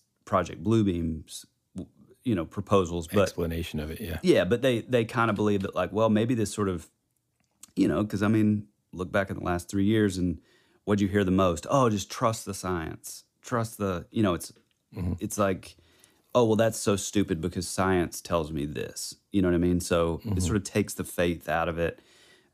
Anyway, back on topic. There's this sort of new world order, one government kind of thing appears to be the only thing that can help people, which in turn creates, like, a population that's willing to just freely give up their rights for safety. In this, there is a sort of a planned economic collapse. And, you know, ultimately that gives up physical currencies, which I think we're already pretty close to that anyway. And he even talks... I haven't paid for something in cash. No, I haven't either. But I'm saying once you get rid of an actual physical currency, it is a little bit of a scary thing if you really start looking into it. Because there's complete control. Dude, that's 100%. I mean, not to knock everybody that just put it all into Dogecoin or whatever. Mm-hmm. You're telling me they can hack into X, right, Y, and Z, but they can't just... exactly. Jeez. Yeah, exactly. And you're starting to see, too, where I can't remember, it's like some massive bank. They just came out and said that, hey... we're about to adopt this protocol where no matter how much money, say I'm a multi-billionaire, you're only allowed to take out 20,000 at a time. So if this kind of goes into play, I mean, because, you know, you think of it, it's like, I mean. Well, you remember, that's part of the reason, that's one of the things that happened during the Great Depression, right? Mm-hmm. And why so many things collapsed is because in panic, everyone went in and pulled out all their money and all those financial institutions. What's scary, I was talking about this the other day. You know, we drove by this, it was when I was on that road trip with my dad and my brother. Mm-hmm. We drove by this little bitty bank, dude, that was just on this exit because we needed to fill up and use the restroom and stuff. Tiny little community bank. And I was just, for fun, thinking in my head, a place like that, how much actual physical money do you think they actually have? Barely any. Right. It's all digital. So it's all stored somewhere, but it's if people come in, you know, and that's part of the reason why they started to do that to avoid large theft and that's what they just say, panicking and pulling it out. Right. Yeah, I know, but dude, we can also, the hard part about all this too is just at the end of the day too, human behavior, we're just a bunch of freaking idiots sometimes. Mm-hmm. That's the reason why in a lot of times when everything it happens here in the South all the time, ever since. It's gonna snow, you go to the dadgum store and you're not gonna be able to find bread, milk, or eggs. Right? Well, I'm glad you brought that up because that's the exact mentality that all of this is relying on, you know, to sort of push that control. It's all that fear-based kind of which, I mean, you know, if you look at I mean, pretty much every mainstream news network is like, it's the same kind of thing. It's just, maybe it's from like a different perspective, but there's so much like fear mongering, and like, we'll get into that in a minute, but you know, it's this like total fear. So if you think about it, like, okay, man, I just found out it's going to snow on Friday. The entire grocery store gets bought up because of fear, which is, I mean, it's valid, you know, but you think of it as like, okay, now there's an alien invasion. A year ago, we just saw this giant being appear in the sky that's telling us that like all the world religions got it wrong, and this is this new thing that we need to follow. Like there's so many, now I'm seeing poltergeists in my house. I'm hearing things in my mind. There's so much like destabilization, which is kind of what like, you know, like the CIA is kind of, that's their bread and butter. That's sort of social destabilization and stuff. Mm-hmm. I mean, you look at like, you know, so anyway, so there's this, this economic collapse follows, gets rid of all physical currencies. And, you know, he even kind of talks about like the social credit system, which actually China is like beginning to opt in, and they have been since 2014. But it's just this sort of entering into this sort of like thing. And it is weird because like, well, let me say this. I think, and I kind of set it up top, but let me like clarify. I think for people that, you know, like, for example, I really like Jeremy Corbell, and I love George Knapp. Jeremy Corbell did a fantastic documentary called Lazar about Bob Lazar. Amazing, incredible. I kind of have a little bit different opinions now on him as a whole, but when you know, I follow him on social media and stuff, and when you go to like the comment sections, when he's saying, I think he just like wants to believe so much, you know, that it's like, when, I mean, that's kind of what I was talking about at the beginning of the community that really has been studying these, you know, UFOs for so long and that kind of thing. And again, this is, I in a way kind of consider myself somewhat of an outsider, only because they're relatively speaking newer to me, these figures in the community, right? And to me, he kind of strikes, especially after like his approach sort of about these recent things, from what I've seen, it's sort of like he makes some good points, one of them being like, if China admits to this one, then if these other three or however many, you know, were another government, it seems like we would hear about that, and there would be, I don't know. I guess he's using that to sort of say that they potentially are extraterrestrial. I don't know. It's just, it's interesting to me. He strikes me as someone that says, or is thinking at this point, like, I'm kind of drawing the line in the sand a little bit, and I'm not budging.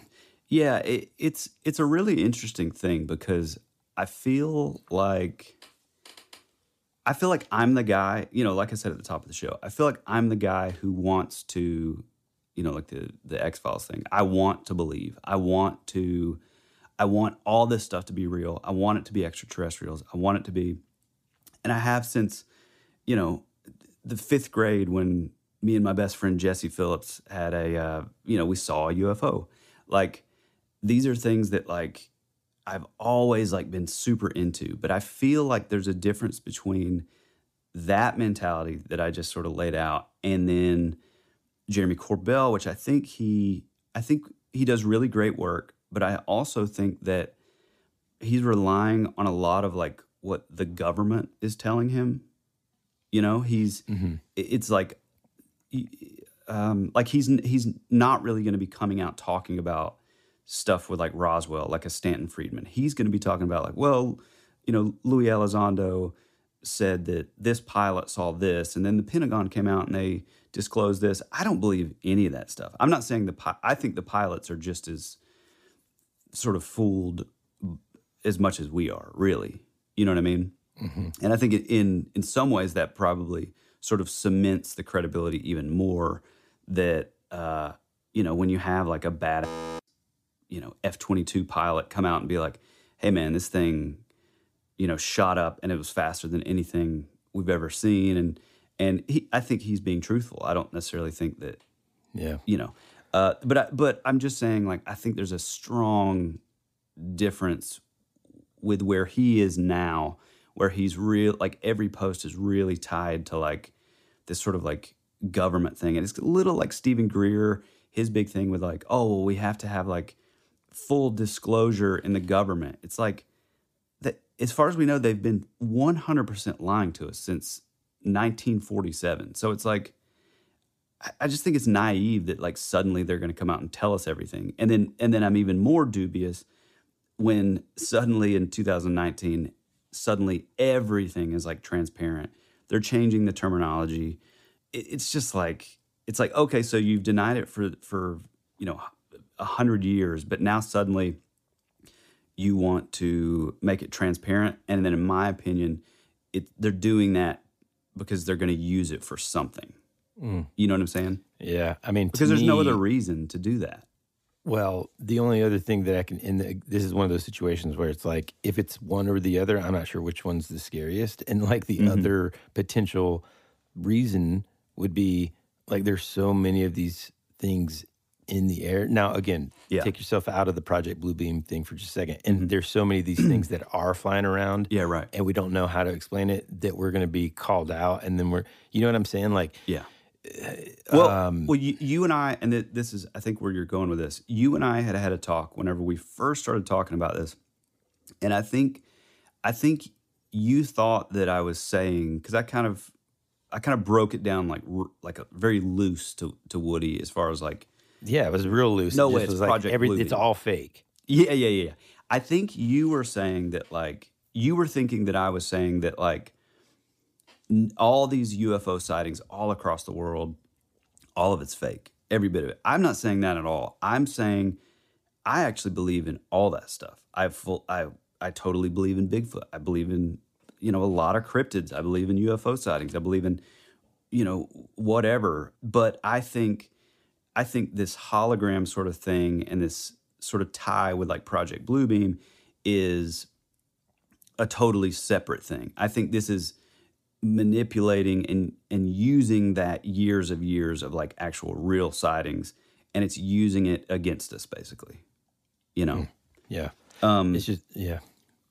No, go ahead. What were you going to say? I was just going to say this is part of the reason why I always kind of get like throw my hands up and just, I give up, and not in a negative way against you. I'm just saying like in just these kind of theories and stuff sometimes, because it's like, you know, if we've had the technology to be able to fake this kind of stuff at this level for so long, then like it really becomes like certain things make sense, like no evidence or the footprints ending.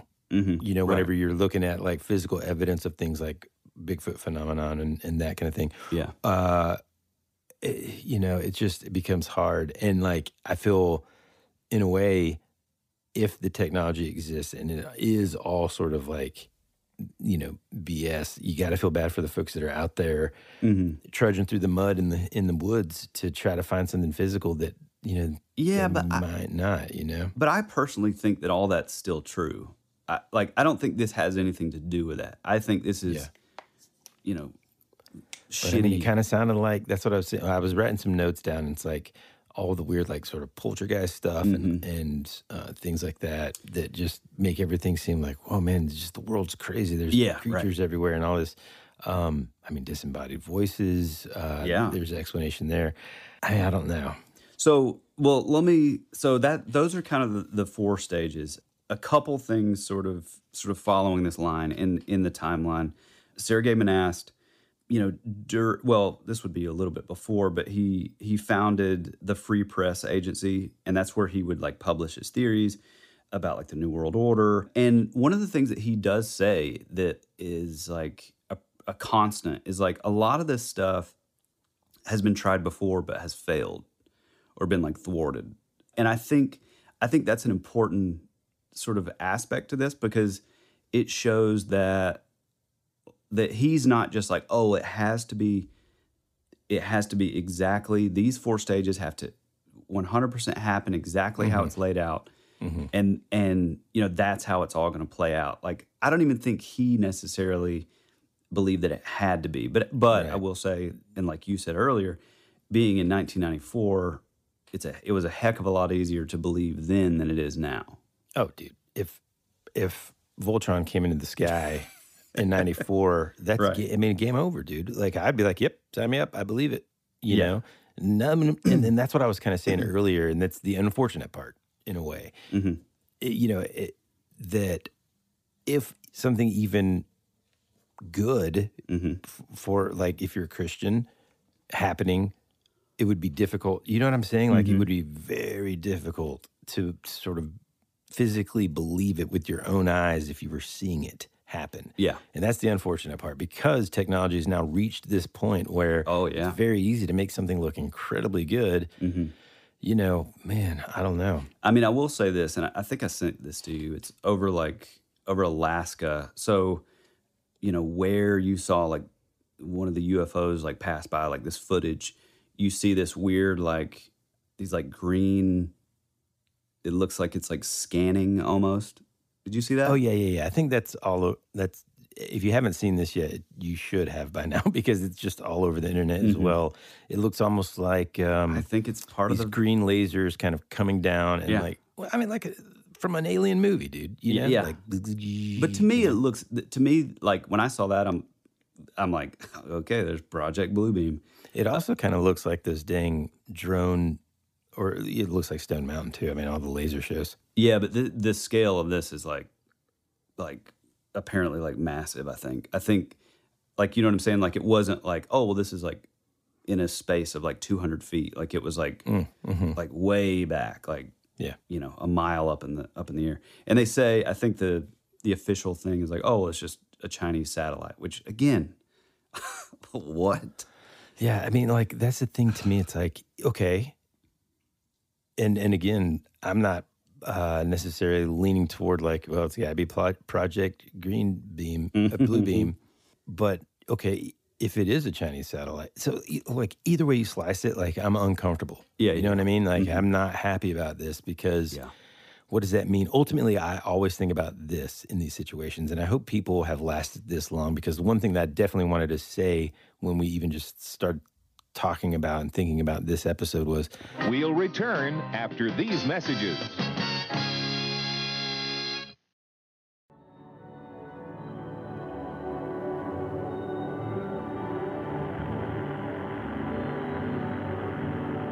There's something out there waiting for us, and it ain't no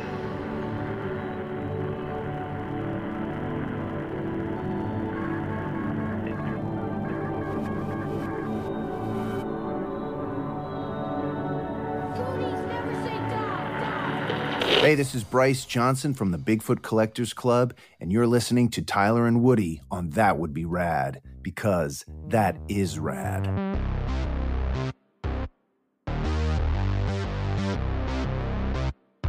Like, ultimately, I think in these situations where it's potential, I always think about it in terms of, like, how can I sort of protect my family, right? And the important thing is, no matter which way you slice it, if it's an alien invasion, if it's the government trying to, you know, exert control over you, or if you're going to see Voltron in the sky, the most important thing we can do is just, you know, make sure. And God, I wish I could remember the phrase like that my folks and like, would say, I know what you're like. Make sure your heart's good with God. You know, that kind of stuff. It's like we need to make sure that we're prepared in terms of. Because, you know, it's real hard to exert control on somebody when you got enough stuff to just take care of yourself. Yeah. You know what I mean? Yeah, that's true. Let it kind of just shake out. Now, I'm not saying I do, so don't come after me, folks. I'm also just nervous about making an episode like this in general. Well, just wait. You know. So, from 1995 to 1996, and this was directly after... well, let me add this. So his manuscript that he released before this Project Bluebeam one is literally about vaccinations, government control through vaccinations, mass pandemics. And it's like, I mean, this guy was on to something. I mean, this is like 94. So, you know, I find that really interesting. But over the course of 95 and 96, he was arrested several times. And it was always like, we arrested the wrong guy. or and then it was said that he had a warrant and was wanted by being involved with, and this is like quotes, networks of prohibited information. I'm guessing that's like probably a Canadian thing, you know, because they don't, their sort of free speech laws are a little different. So it's not as like protected. His two little girls that he homeschooled for years were taken away by Child Protective Services and placed in public education and with like the sort of, I guess, like welfare type system. There's also some evidence with that like one of the girls pretty much like disappeared, which is kind of, I don't know like enough about it. And it's it's hard to research just in general now, but it's especially hard once you start looking into his stuff because it's like, it's mainly like in French, you know? So he would go on to die in 1996 at the young age of 51. He was mysteriously jailed the night before he would die. And again, there was like no reasoning. It was like, oh, we thought you were a different, you know. French Canadian. Whatever, yeah. He was released. He would go home. He was alone.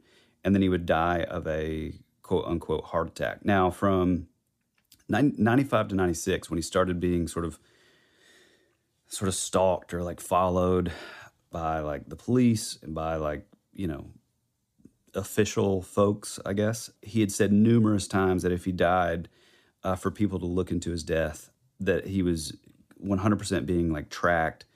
He had no record of any sort of previous heart condition, perfectly healthy.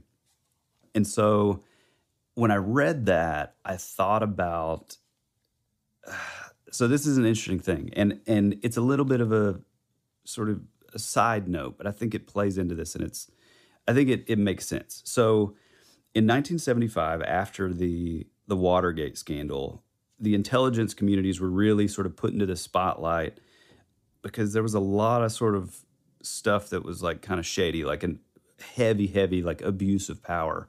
We're talking like the NSA, FBI, CIA. They would be put on the stand in Congress, questioned. I can't remember what it's called. I think it was called like the Church Committee or something. But like key figures were pulled into Congress. And in 1975, the head director of our favorite MK Ultra project, which was an actual thing, the director of the MK Ultra project was pulled to the stand, and he talked about, yes, there was the CIA did have a heart attack gun.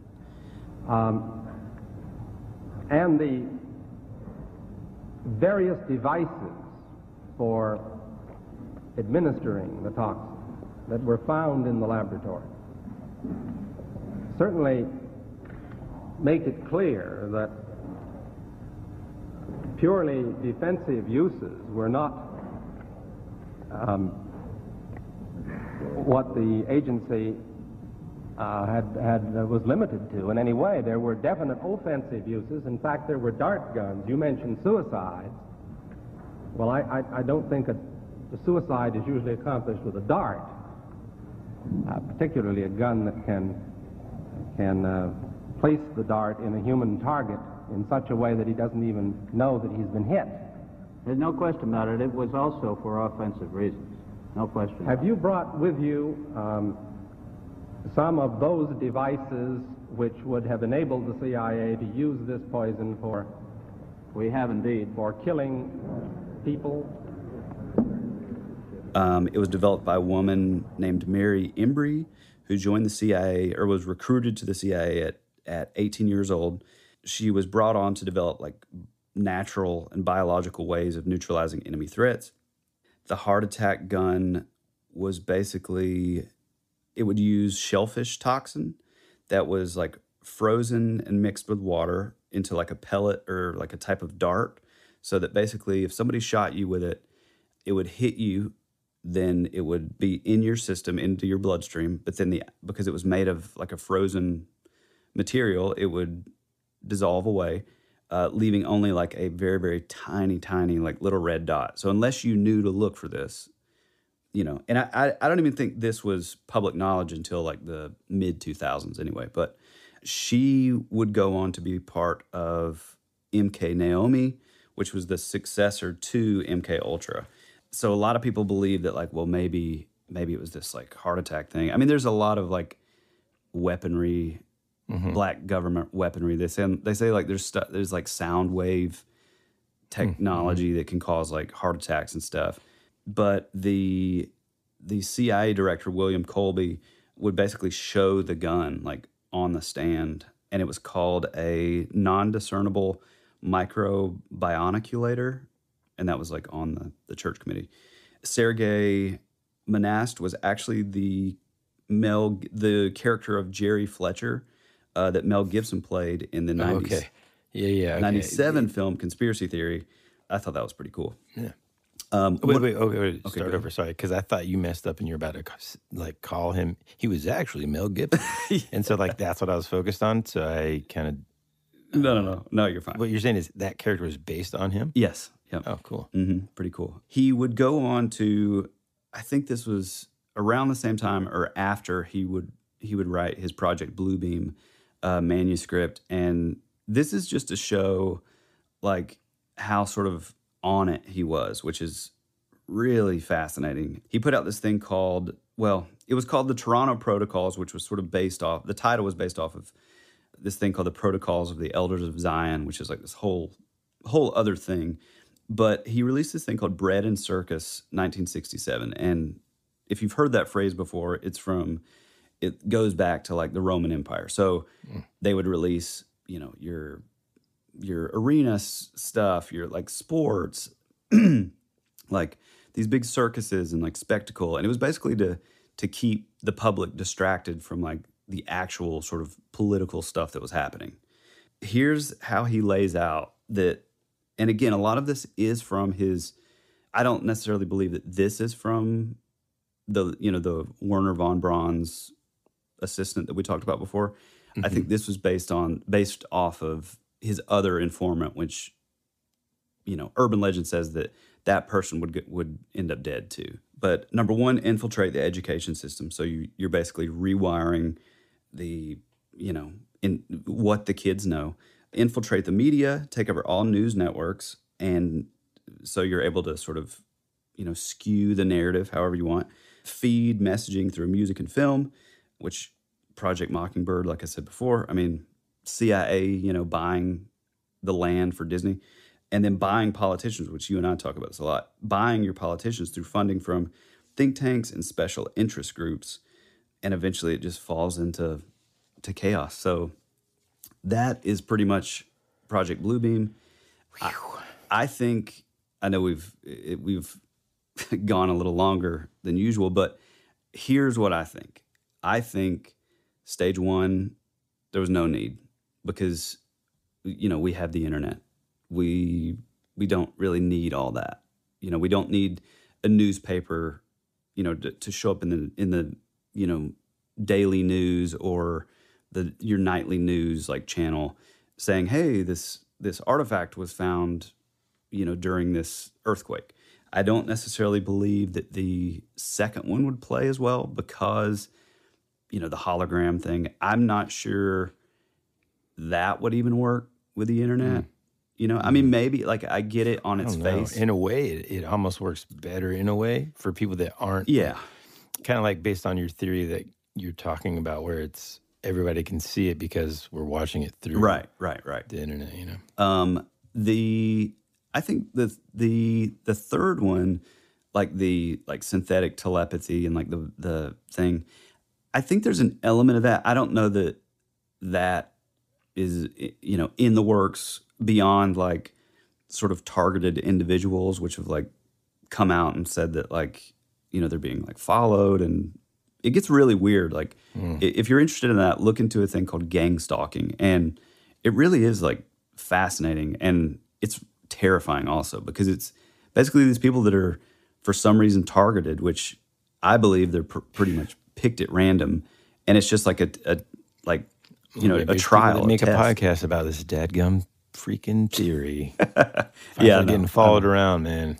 But it really utilizes that like voice to skull technology. So you think you're going crazy, which is, I mean, it's pretty amazing. I kind of think because we have the internet now, because we have just the media the way it is, I'm thinking, so let me say this, and this is what I was trying to say earlier, but I don't think I did.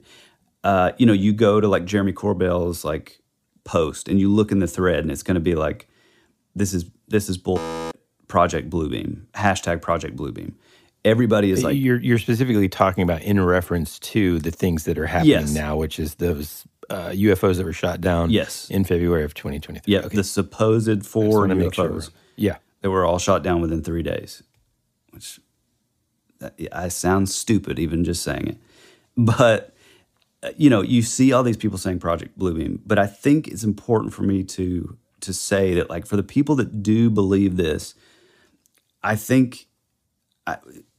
So for me, I believe that there is an aspect of this that is taking place. However, I think stage 1, 2, and 3 is unnecessary at this point. I think this could lead into stage 4. I believe, like, the alien invasion part, I think that's going to be sort of the nail in the coffin of, you know, because we've already had, and believe what you will, and I'm not bashing anybody, but, you know, with, like, the last 3 years, I mean, there's some clear manipulation because of this pandemic. Now, you know, and it's also been said that it was created in a lab, and it's also been, there's a lot to that. We're not going to get into it because it gets heavily political. But I think, you know, if you look at it, a lot of it was to, you know, a lot of people think that, like, oh, every bit of this was just a total test just to see how willing these people would be to give up their freedoms and their rights. And, you know, then this Project Bluebeam, which, again, step 4, is sort of the next step to sort of be the nail in the coffin. And I just think that's important to note that, like, when people say Project Bluebeam, I don't think maybe they are, but I think the majority of your sort of truthers or your conspiracy theorists out there are smart enough to, like, be like, you know, we're talking about a portion of Project Bluebeam. Yeah. You know what I mean? Yeah, like a fake alien invasion. Yeah, yeah. I mean, I think here's what I'll say about it all. You know, with 100% certainty, I can say this, that no matter what, it is weird that all this stuff is happening. And, again, it really is simple, you know, just a simple... study of human behavior and psychology and stuff. Mm-hmm.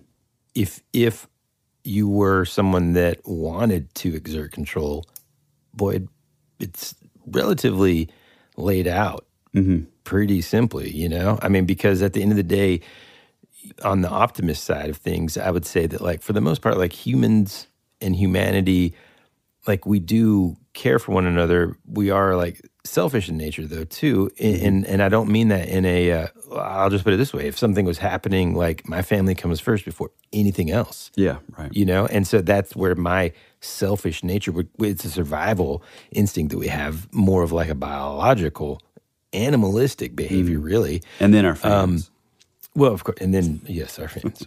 But I don't know what to think about it all. It's super interesting. I think part of the other reason why I just entertained us doing a conspiracy theory in general. And again, I'm not trying to, like, throw shade or anything like that. It's just that, for the most part, because there's always so many, like, in this, talk about this, and then this one, it's just, like, too much.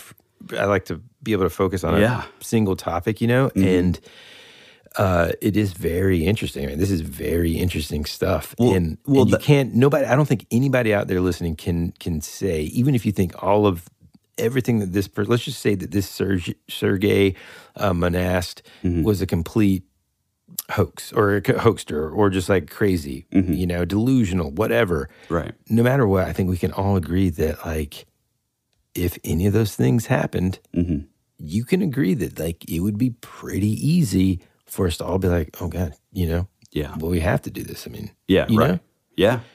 Because especially at that level, man, like, when it starts getting to that, like, crazy end-of-the-world style feeling. Yeah. Which we, you know, again, it goes back to that selfish behavior. Yeah, dude, I remember at the beginning of the pandemic, man, sitting on my back porch thinking, like, this is it, man. Like, I'm going to be living here. Like, what am I, you know? Yeah. It's just, it's scary, man. And I don't know, like, and now we have I think Canadian U.S. governments all coming out saying, we shot down UFOs. It's like, yeah. On the flip side, like, let's say if I was just going to say, like, okay, let's just say for a second, if it wasn't this, well, it's going to be hard for you. But if it wasn't this sort of unified tactic, what else would it be? What could it be? So I only see it as that. I mean, and I forgot to mention this, but this is something that I ran across something where somebody was sort of throwing out this idea, and I kind of think that there could be some validity to this. Is that the whole point of the Chinese balloon was to get everybody's eyes in the sky, and the fact that we're not going to shoot it down, we're just going to let it. That's a good point. Flow on over into the ocean because, and like I said before about the pilots, they're using. I believe that okay, you know, say it's one of our craft, or say it's a hologram, and then we see a pilot shoot it down. Well, if you have witnesses with their cell phones, they're going to post all that stuff to the internet, and that's only solidifying the case even more. You know what I mean? So is this? It's the idea that like our president. Let a, you know, and if you're correct, let a Chinese this administration, you know, there's no way this guy, like he's no, you know. he's. I mean, and the same would be true. Like, here's the thing too: whoever was president, you know, yes, they're the commander in chief. That's the important piece of that information. Right, they're in charge of the military, and so the military and whatever the infrastructure is, then we need to blame the administration because there's more than one. In other words, like I don't like hanging the hat on one person. Yeah. It's everybody that's working all those different jobs. Yes, like but there's no even if it is. Let's just say for just a second again, going back to this isn't Project Bluebeam. And by the way, dude, I'm pretty sure this. I know. I'm sorry. This is a sidetrack here, but I'm pretty sure there's a butter in Indonesia called Bluebeam. Oh, no. There's a bread company called Sunbeam. No. God, you think we got that in Indonesia, pal? No. It was called Bluebeam. It was actually pretty good. Wow, okay, cool. Going back into it here. If it wasn't this, it's still bad enough, dude, that like, let's just say it was a spy scenario. Let's just say these other things are, and the reason why there's more of them is because now we've recalibrated our NORAD radar, and now because like I do remember, dude, when I was in this like helicopter in Seattle, like the air traffic control, I could hear like on the head you put on the headphones and stuff so you can hear in the I guess the cockpit of the helicopter, and you also hear what the air traffic person is saying, and they're like, we've got a drone that's flying at about 7,000 feet, so make sure your altitude, and we're like around that height because we're like, you know, checking the city out. And I kind of like looked over to the pilot, and I'm like, I mean, is that okay? He's like, yeah, man, we're fine. Are we cool? Oh, okay. So like if the, I imagine there's, especially now that drones are publicly available. Like I said, I fly one. There's a thing on there that it says, make sure you don't fly in restricted airspace. Right. And like most people just like skip out of that, like XX out of that, you know? Yeah. Yeah, but that is the difference. All of the, you know, quote unquote UFOs were like supposedly all like at least the size of like a car. Yeah. No. I get it. But I'm not saying that like, maybe they're used to seeing a bunch of sky whales flying around, dude, and they... I mean, could be. Oh, I don't know, man. Long story short, I don't know what to think about it. I tend to lean... I'll say this.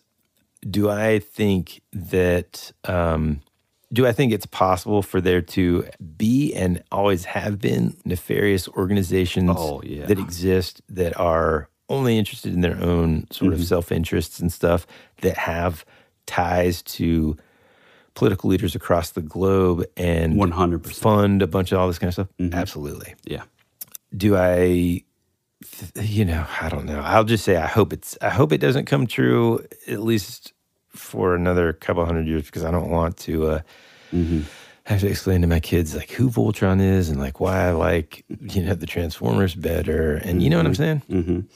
I think the reason that I really wanted to do this episode is Number one. So you could finally talk about every conspiracy theory. No, but you always fill my head with. I did realize in even just laying it out that like it does suck because I wish there was a way that I could just like take what's in my head and be like, here it is. Here's why all these strings like attach to each other. You know what I mean?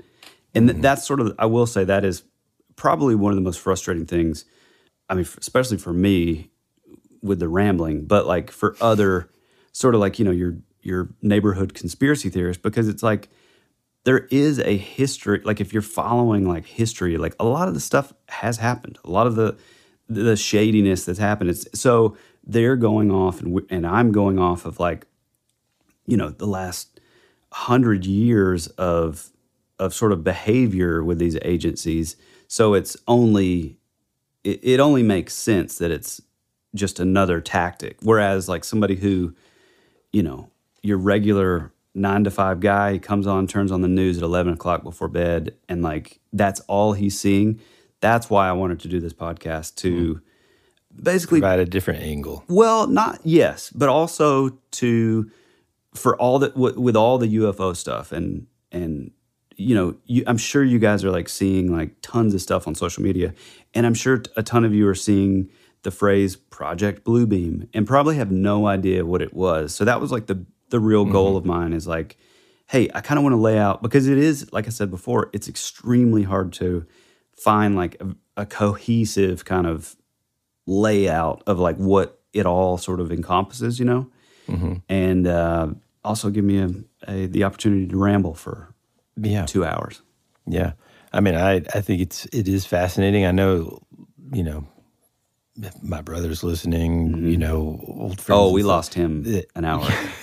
Yeah. When he read the words Project Bluebeam, he was gone. But no, I mean, like, it is, I understand both sides of the coin here, which is, you know, just as an example, and I was like, well, just pretend that it's not Project Bluebeam. What else could it be? And you're like, well, I mean, that's all I could. Once you kind of see and kind of have your own thoughts about something, sometimes it is kind of hard to see. Once you take that red pill, right? It's hard to get that. Yeah. It's just, it is fascinating, man. Mm-hmm. And I'm kind of, like I said, I just hope, like, can we just have like, hey, you know, I said this like, you know, in our first season and even I think last season. Can we just have a couple of years where it's just like... Chill, man, please. I just want to be like a dad and show my kids Terminator 2 and not have to worry about, are they real, are they not real? There's something in the sky. You know, like, can we just chill? Everybody can kind of keep their own religions and everybody can kind of keep their own governments. Hey, man, let's just chill. Yeah. Okay? Everybody just chill. We don't need Voltron. No, one thing I do think that, you know, this is also our way of saluting Sergei Monast, because whether you like him or hate him, he's a cool figure that would have been around like during like, you know, like around the time, probably before like X-Files, but like he just reminds me of like that kind of character, you know? So like, you know, and it's that like pre-internet kind of thing. Like I love that already. I mean, we love that already. I mean, say what you will, but when I think of 1994, I think of Oasis, Definitely Maybe. Hey, did you see that thing that I sent you? That's our show. Huh? Did you see that? Where, like, the artist that, like, wrote it is, like, selling, like, basically that. Artist that wrote it. Yeah, so on the cover of Definitely Maybe, it's, like, that cursive, like, the font, okay. Yeah. That's cool. The actual guy that physically wrote that with a nib dipped in ink. He's releasing these prints that he's writing it, and they're all numbered, and it says Definitely Maybe. Oh man, yeah, dude, it's cool. It's pretty awesome. No, but you know, I think there has to be something, even if you don't believe in anything that we just said. I think it's hard to deny the fact that he was a wanted man for like this arbitrary, bizarre like. Being a part of a network of bad information. He had both of his kids taken away. And then, you know, he was jailed and arrested several times. And then the day after the night he was detained, then he just has a mysterious, like, heart attack. So I think even if all that was just like coincidence, like, you know what I mean? Like it's, yeah, I feel like there's got to be something there, you know? Yeah. So. Access granted. So you were saying before we pressed play on that episode from the vault. Yeah. Before we opened that clamshell case and put that tape in. Yeah. I think this episode was one that I felt really proud about because it is one of these things that, like, look, it does sound kind of crazy. Like, I totally understand that. But at the same time, there are a lot of things that have, maybe they don't look exactly the same, you know, as that maybe like original plan or whatever. But there are a lot of things that have sort of come along or come down the pike that are pretty similar. And so, you know, if Wernher von Braun is saying that, you know, the last and final move, you know, to basically take us into a one-world government is with a, you know, sort of fake alien attack and or, you know, it's the Hegelian dialect, which is like, you know, create a crisis and then create a solution. And so, for example, there... and this just happened on December 14th, there was a game award show, and there was this MetaQuest game called Asgard's Wrath 2. So like video games, is that what you're talking about? Yeah. Okay. Yeah. It's like a video game, kind of like expo kind of thing. And I hope you guys go look it up because it's pretty fantastic. It's this game where you see what, I mean, it's this sort of hologram projection, and I just like to look at things that's like, okay, well, if this is in the private sector, if this is in like video games, something like that. I mean, you see like a portal open up and you see like this sort of CGI character like come out and he's like pointing and it's very 3D. And I mean, it looks great, but at the same time, it's like, okay, now let's tack on several, you know, $billion more to this technology and... Well, I mean, don't pussyfoot around it. If you militarize that technology. That's what I'm saying. Yes, exactly. Then wow, right? Yeah. And the military, as we know, the military-industrial complex, when they do something, they do it right. And so that war machine just keeps on rolling. But anyway, like in 1969, when the CIA came out with the term conspiracy theory as a way, you know, to sort of sow disinformation for anyone that had a differing opinion about the wildly absurd JFK assassination, you know, we're still kind of reeling from that all these years later. So this is one of those topics that falls under that purview. And, you know, whether you believe it or not, or whether you just like the episode because it's entertaining and it's fun, we hope you enjoyed it. For sure. Let me just say, too, some of the things that I loved about this episode, and again, I wouldn't have been able to guess it on the front end because... for the most part, it's not that I'm anti-conspiracy theory. Yes, you are. It's just that there's so many, and it's just about everything, and it's just like, it exhausts me mentally, okay? That said, the interesting thing about conspiracies to me are that a lot of times, man, they are, the foundation of them is built up of, like, grains of truth. Sometimes, you know, a lot of truth. Sometimes it's just like a little speck, right? Right. And they're fun to dive into a little bit and everything. And sometimes there's some mind-blowing ones. I'll give you an example. At some point, we have to do an episode about JFK, and this is something that I just learned the other day. George Herbert Walker Bush cannot say where he was the day that Kennedy was assassinated. Yeah, and now because you're talking about the Bush death cult. Hold on just a second. I don't want to dive into what it is just yet because that's not why we're here today, okay? What I'm saying, though, is about that specifically, not because of the why, but I'm just saying so we can get a perspective here. I know exactly, like, to the letter where I was standing when somebody called my phone and said, hey, we're being invaded on September 11th, 2001, when I was in college. I can picture that perfectly. I can also tell you exactly where I was as the sort of, you know, the whispers of the beginning of the pandemic. I was actually traveling. I was in an airport, and I remember like seeing all these. So like my point is, it's pronounced plandemic. My point is there are all these things that happen, and when they're so significant, something significant like that, and I don't care which way you slice it, a president of the United States being assassinated is significant. It doesn't matter who you are, you're going to remember that stuff. So anyway, built in within these conspiracies, there are strange things, and it does make you think. What I loved about this one, though, and the conversations that I was kind of referring to at the top of the of this reopening of this show, was it makes you think. And I think we talked about it in this, and we've talked about it since. When things do happen, it's getting more and more to the point where it's going to be hard to believe your own eyes. Yep. And it's going to be very hard to discern whether or not what you're looking at is real or fake. Our technology has caught up to that point where, I don't know if you've seen some of these like drone shows. Did you happen to see any of the footage from like the One Piece debut viewing watch party that they had in Los Angeles? No. Dude, they had what looked to be like a dadgum. Do you remember that scene in Lord of the Rings when Gandalf shoots off the fireworks and all of a sudden everybody's like running away because one of them looks like a dragon's about to crash on him? Right. Yeah, yeah.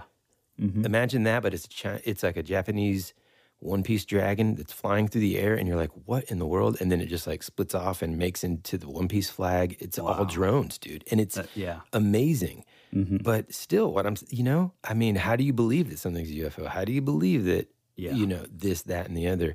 And so what I loved about this episode is how so many of these things connect, and it really does make you wonder. And it makes you, I'm all about sort of being aware and also sort of being educated enough to sort of use that as a tool to sort of discern, not necessarily doubt. I think there's a difference between doubting and just trying to discern whether or not you should take something seriously or just be at the very least cautious about it. That said, I don't care if it's fake. I don't care if it's real. If something's flying above, I'm running. Yeah. Yeah. I also kind of have this new theory that I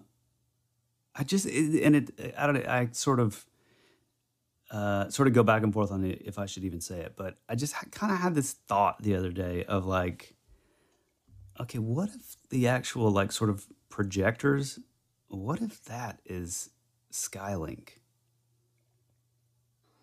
What if that's why we're having all these Skylink launches? Like they're literally just setting up the projectors. I don't know. Never thought about that. And let me tell you what, and I don't know that I've...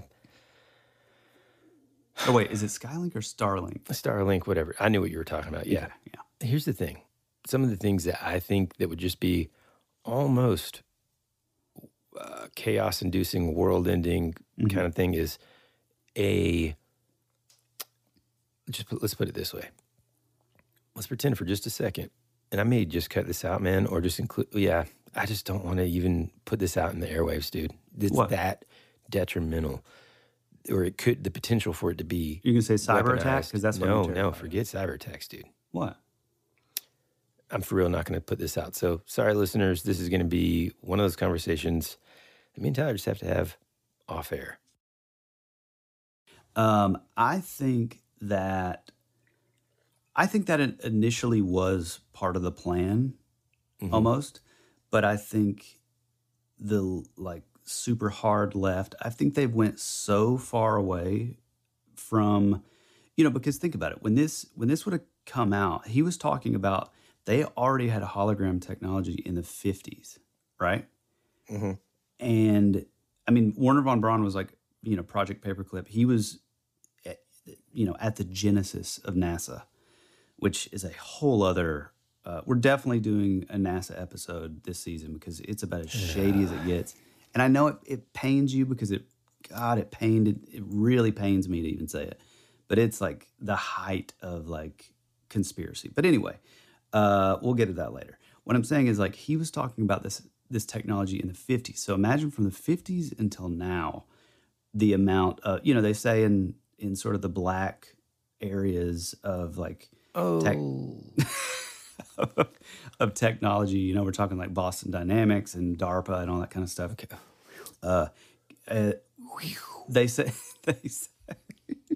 They say we're like 20 to 40 years ahead of anything that exists within like the commercial realm, you know? Mm-hmm. And so I fully believe that we have all that stuff. Now, hey, one thing I do want to bring up, and again, we will do this episode in the future, the JFK thing, but one thing that I discovered is I think for all of us old school sort of conspiracy theorists, we were always like, yeah, but the Zapruder film like shows all these other angles, right? So the Zapruder footage, it was supposed to come out like years later. So if you think about it as like, okay, well, they had this many years to alter video to whatever. And then you find out that Zapruder himself is an honorary 33rd degree Mason. It's all connected, every bit of it. Yeah. I just think that there's more to conspiracy than, you know, your sort of, debunkers give credit to. And like what he said, you know, even if it is just this wild kind of thing, like there's still some like truth in there, you know? Yeah. And it's more like the concepts of the possibilities that really I enjoy.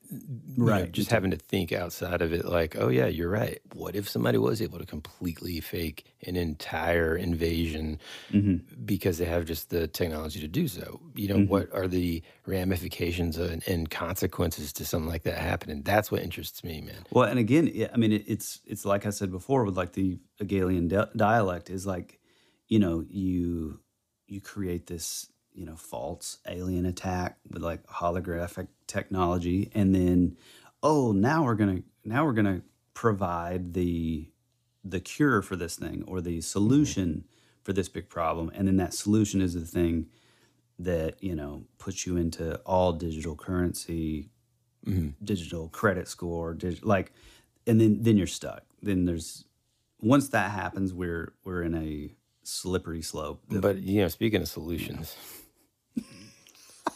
You know, I'll tell you what's not digital, and that's Magic Mind. Now, there's a digital solution that you can, you know, find. In other words, if you go to magicmind.com /BRAD, and then enter in our special discount code that they've hooked us up with, which is BRAD20, then our listeners can get up to 56% off. Now, in case you're not good at math like Tyler and you only got the history award in third grade. Yep, thank you. That's more than half off of the normal cost. Now, some of the reasons why... And half is half. Some of the reasons why I love it. Mm-hmm. It helps me feel energized without feeling jittery. It helps me stay clear and focused throughout the day. I'm a hustler, man. I'm a go-getter. Mm-hmm. And I like to feel focused and not crash later. Yeah. Here's to you, Serge Monast. Cheers. So if you would like to reach out to us or, you know, take a look at our manifesto, it's over on the rabbit trail on our Patreon. So if 2 hours isn't enough rambling for you, we're also doing it over there. And it's a little looser. It's a little deeper, too. It's a little deeper. We so appreciate it, and we're so grateful for our best friends over there. It really means a lot. It's sort of a physical kind of way that you know, you're able to show that you like appreciate what we're doing, and that's awesome to us. Go over and find us on Instagram, on social media. Shoot us a DM, drop us a comment if you would like to talk to us or, you know, tell a story or whatever. Shoot it over to thatwouldberadpod@gmail.com. But even better than that, if you do have an urban legend, if you do have your own conspiracy theory that maybe I've never heard about, which I find that very hard to believe, feel free to send it over or leave a voice memo. Leave a voice memo on our website, thatwouldberadpodcast.com. And yeah, we would really love it. Get out there, tell one friend about the show. Get out there, leave a 5-star review if you have a minute in your busy day. And I guess that's about it. You got anything else, Woody? I think that's it, other than just be careful out there. And if Voltron shows up this week, yeah, you know what to think. Also, look out for that heart attack gun. We love you, we appreciate you, and as always, be rad. That's the way it goes.